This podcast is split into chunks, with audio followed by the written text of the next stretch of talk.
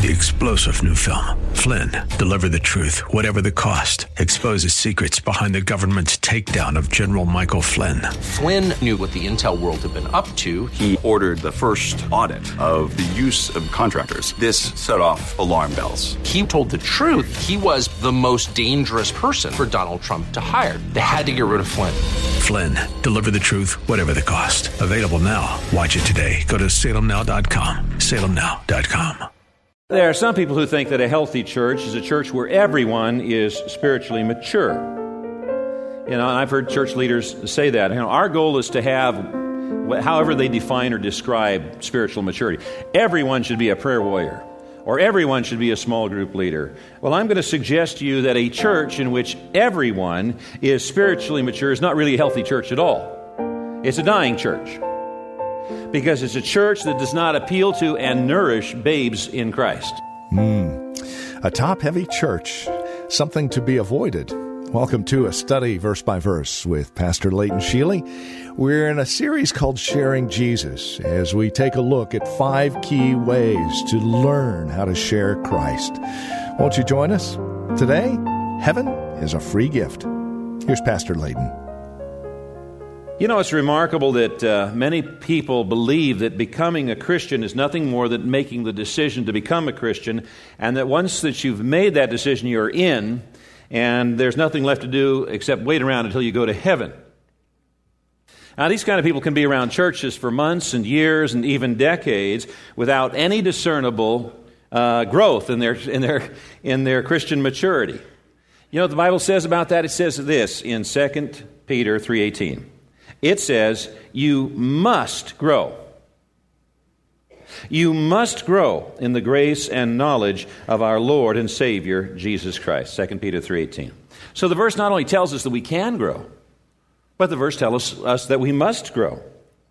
Making the decision to become a Christian is only the first step in a, in a process that leads from one level of maturity to the next as God works to transforming us into the kind of people He wants us to be.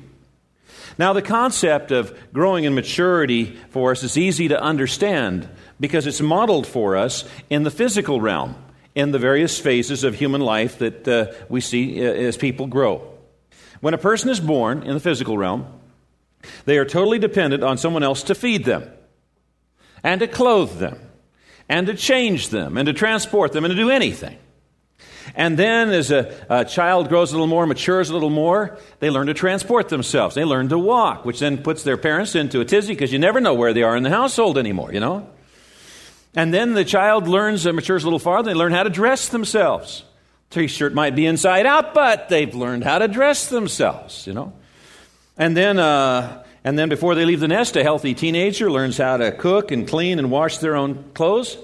Unless they're like most teenagers, which don't realize you have to learn that, and they have to wait till they come home to be taught that from college.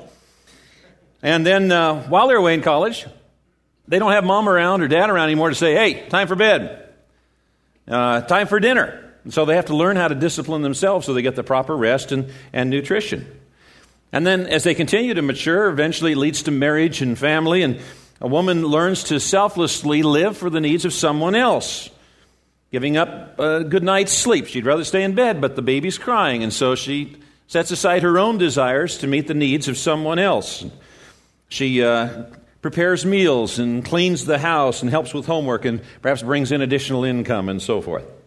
And a man also learns to live selflessly as he provides as best he can for the needs of his family. He really might want that little red sports car, but the kids need braces instead.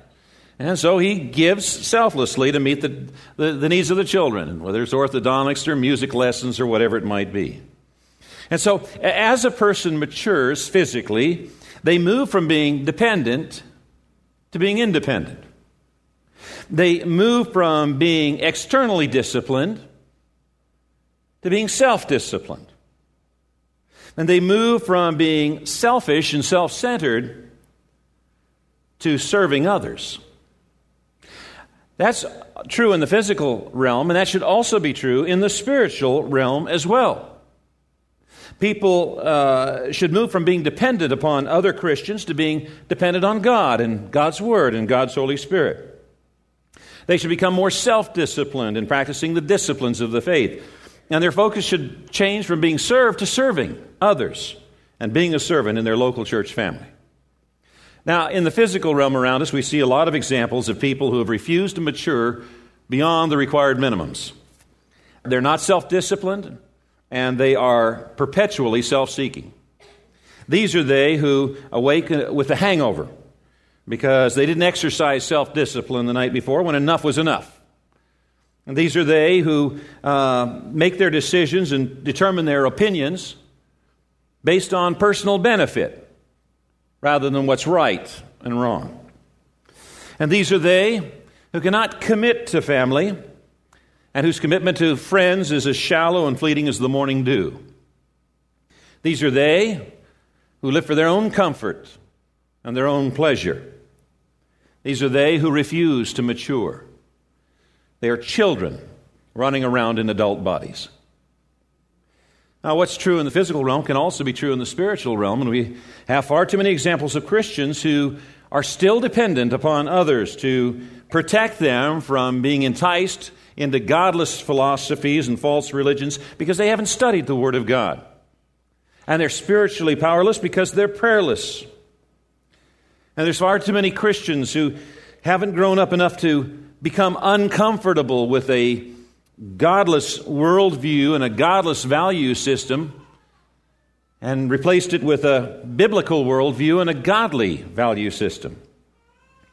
And there's far too many who value personal prosperity over personal sacrifice. There are far too many Christians who do not tithe their financial support to the church family, who do not sacrificially serve in a church ministry Perhaps because they're too busy church shopping, looking for the most eloquent preacher, feel good preaching, and entertaining church music. Their focus is not on giving, it's on getting. God's word says, You must grow in the grace and the knowledge of our Lord and Savior, Jesus Christ.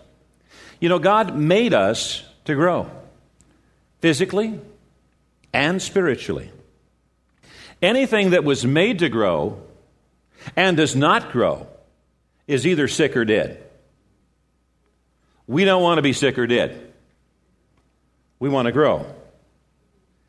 Now, there are some people who think that a healthy church is a church where everyone is spiritually mature.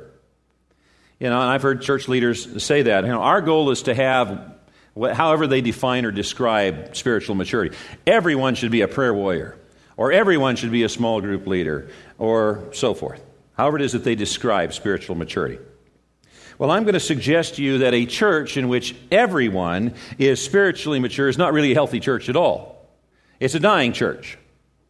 Because it's a church that does not appeal to and nourish babes in Christ. In a healthy church, there are people from every phase of spiritual development and maturity. There are seekers who are searching for the truth. There are babes in Christ who are capable of assimilating only milk.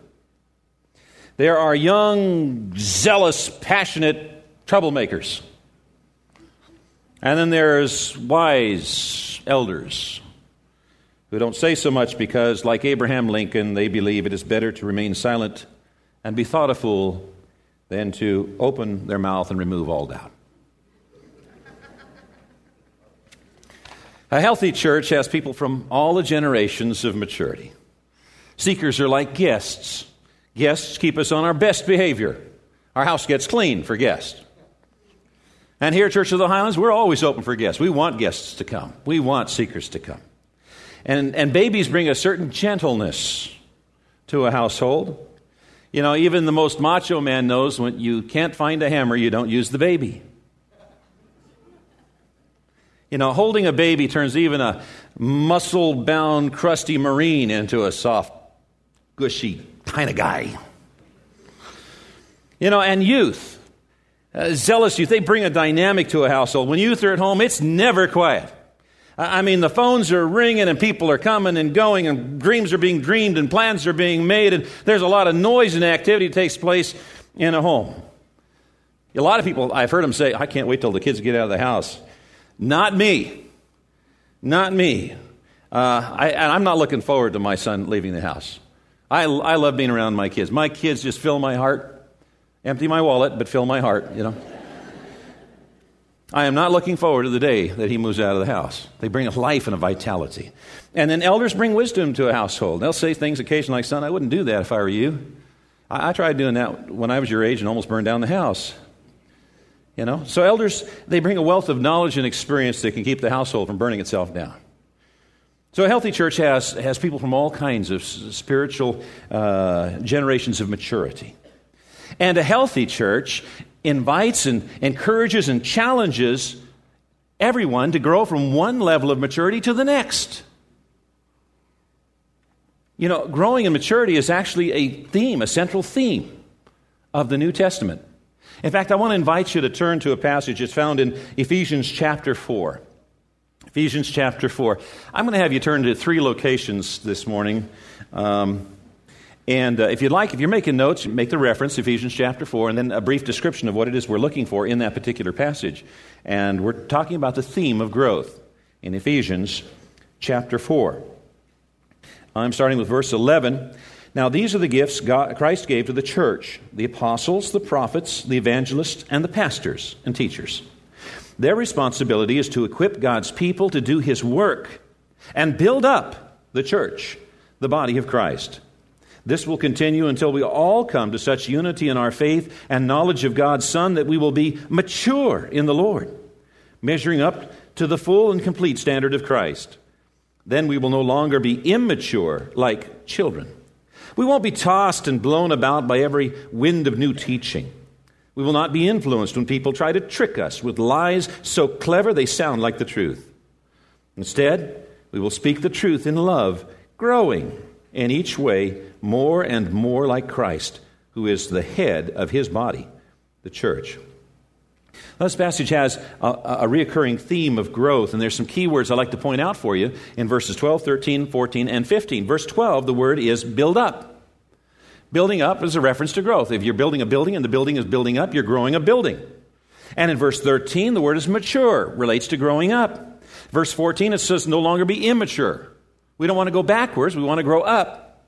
And then in verse 15, it says growing. Growing in every way more and more like Christ. So there's a theme in this passage about growing. It's a theme that recurs throughout the New Testament. It is that growing that is the foundation for precisely what we're discussing here on Study Verse by Verse with Pastor Leighton Sheely. We thank you for joining us today and trust our time together has given you pause to consider what it means to share Jesus and what kind of spiritual condition you and I need to be in in order to do just that. Well, study verse by verse with Pastor Leighton Sheely is the ministry of Church of the Highlands. To find out more, visit our website, highlands.us. That's highlands.us. And join us all week this week as we study verse by verse what it means to share Jesus. God bless. Three star general Michael J. Flynn, head of the Pentagon Intelligence Agency, knew all the government's dirty secrets. He was one of the most respected generals in the military. Flynn knew what the intel world had been up to, he understood its funding. He ordered the first audit of the use of contractors. This set off alarm bells. The explosive new documentary, Flynn, Deliver the Truth, Whatever the Cost, uncovers the facts behind this scandal. Flynn told the truth. He was the most dangerous person for Donald Trump to hire. I find out the worst enemy that I'm going to face in my life is right here in America. They took my assessment and they wanted me to change it. And I was like, I'm not changing it. They had to get rid of Flynn. With in depth interviews, archival footage, and never before seen personal records of the man behind the headlines. I just felt like I was drowning. Flynn, deliver the truth, whatever the cost. Available now. Watch it today. Go to salemnow.com. Salemnow.com.